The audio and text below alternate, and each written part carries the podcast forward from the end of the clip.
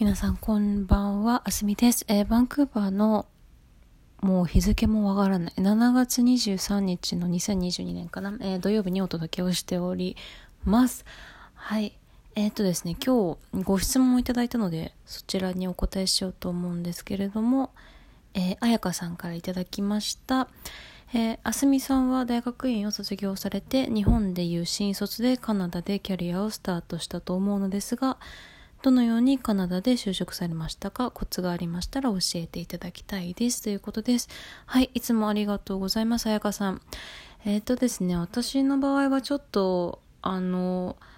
NPO、ノンプロフィットということもあってかなり特殊なケースなので、あの、参考にできるところ、できないところはあると思うんですけれども、あの、ご了承ください。えっとですね、今、寝室で撮ってるんですけど、車の音とか結構たまにうるさかったりするので、窓の外で。えー、そこはまあ聞こえてもご了承ください。えっとですね、あの、まず私は、えー、っと、大学はアメリカで4年生大学を卒業して、で、その後1年日本でギャップイヤーでを取って、パートタイムの仕事を2個、自分の分野とは関係ないことをやってて、で、大学院バンクーバーに来て、で、専門は美術史っていうのをやって、ってたんですよね美術の歴史。まあ自分のその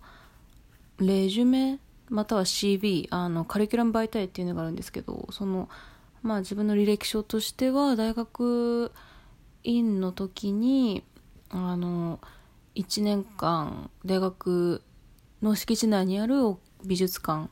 であの学生スタッフとして働いてた。っていうところが多分自分の将来につながるステップストーンとしては大きかったなっていうふうに思うんですけれどもまああの美術史をやった人ってもう大体その美術系の出版業に行くかあの美術館とかアート系のあのフェスティバルとかねそういうののオーガナイゼーションで働く人が結構多いかなっていう印象がある。もちろんそのそうじゃない人もいるんですけど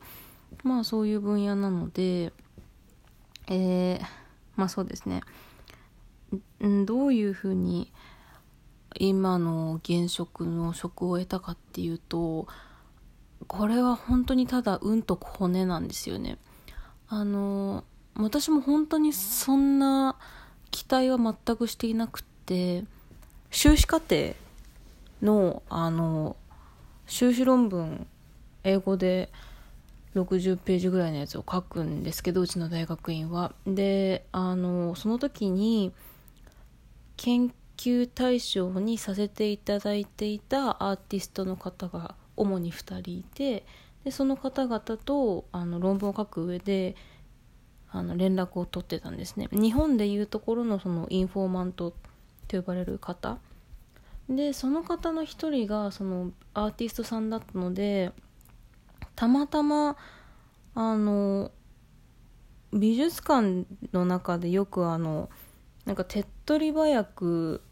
あの穴が開いちゃった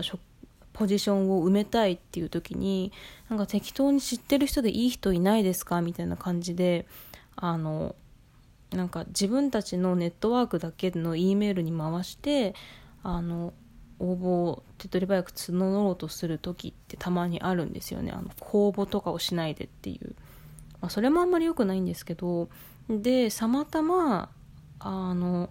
修士論文書いてるすごい最後の最後最後ラスト締め切り1週間前ぐらいの段階でそのアーティストさんがあのあなた修士論文今書いてるの知ってるからまあ、どうせ仕事もカナダで探してるだろうからっていうことでいくつかそういうあの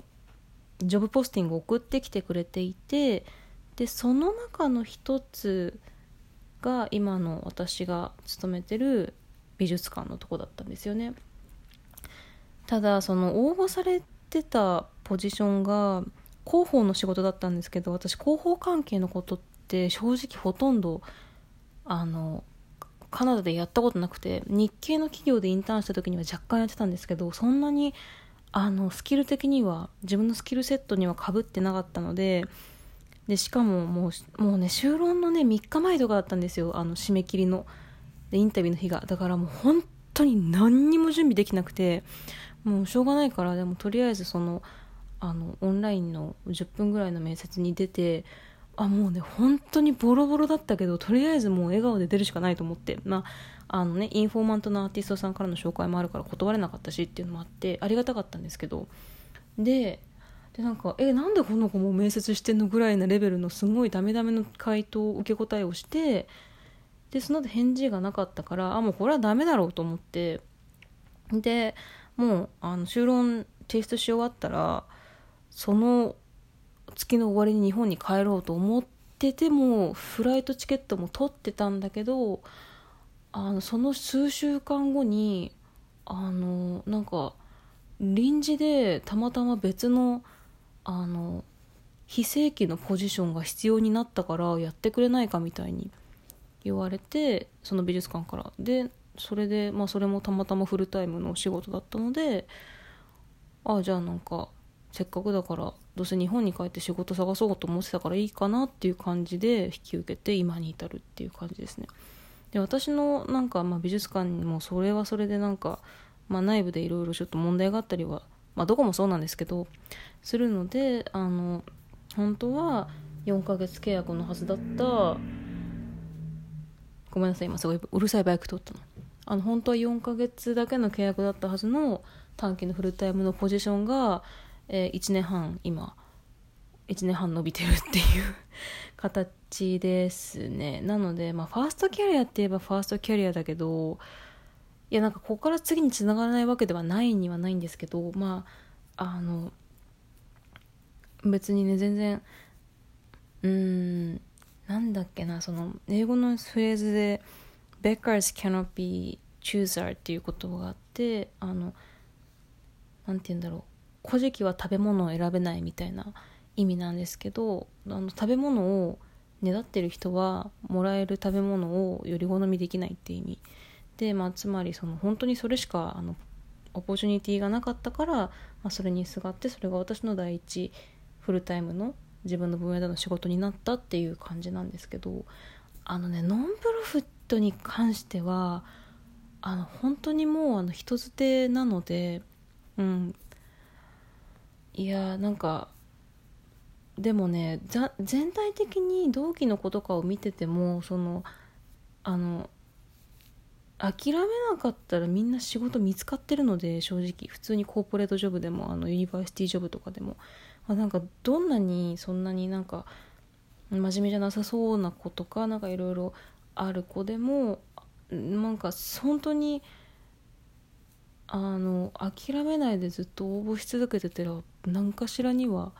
ランディングみんなしてるので諦めないでとしかね就職に関しては言いようがないかなっていうのはあるんですけど。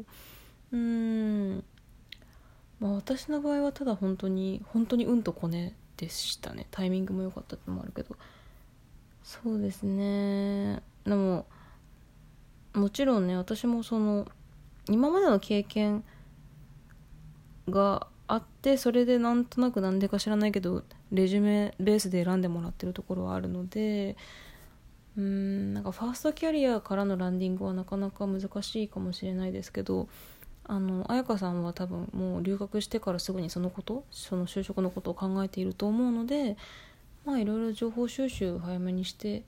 いくのはいいかなっていうふうには、うん、多分大丈夫だと思います。えっとこれはまた別の話になるんですけど転職活動を今私しててあの転職活動とかになってくる頃にはあのもう自分のファーストキャリアが、まあ、1年でもあるからあの自分の強みがもうすでに分かってる状態になってると思うのであのその時になったらもうあの自分が出していい線まで行けるところか行けないところかとかも全部分かってるようになってると思います。少なくとも私はあの1年半前の時よりは全然分かるようになっているので、ま、そこは多分ストラテジックにだんだんできるようになっていくから心配しなくていいかなって思いますね。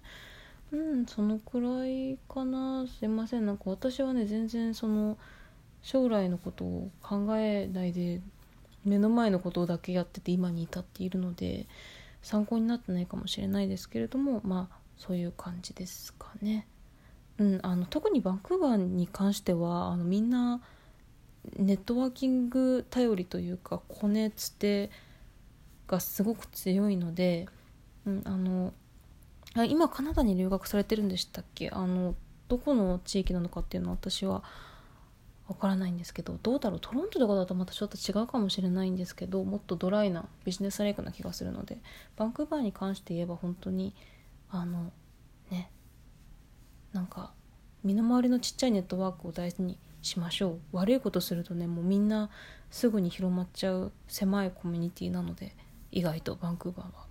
うんっていう感じですかね。はいあの参考になってたら嬉しいなというふうに思います。はいではあのまた何かお便りありましたらあの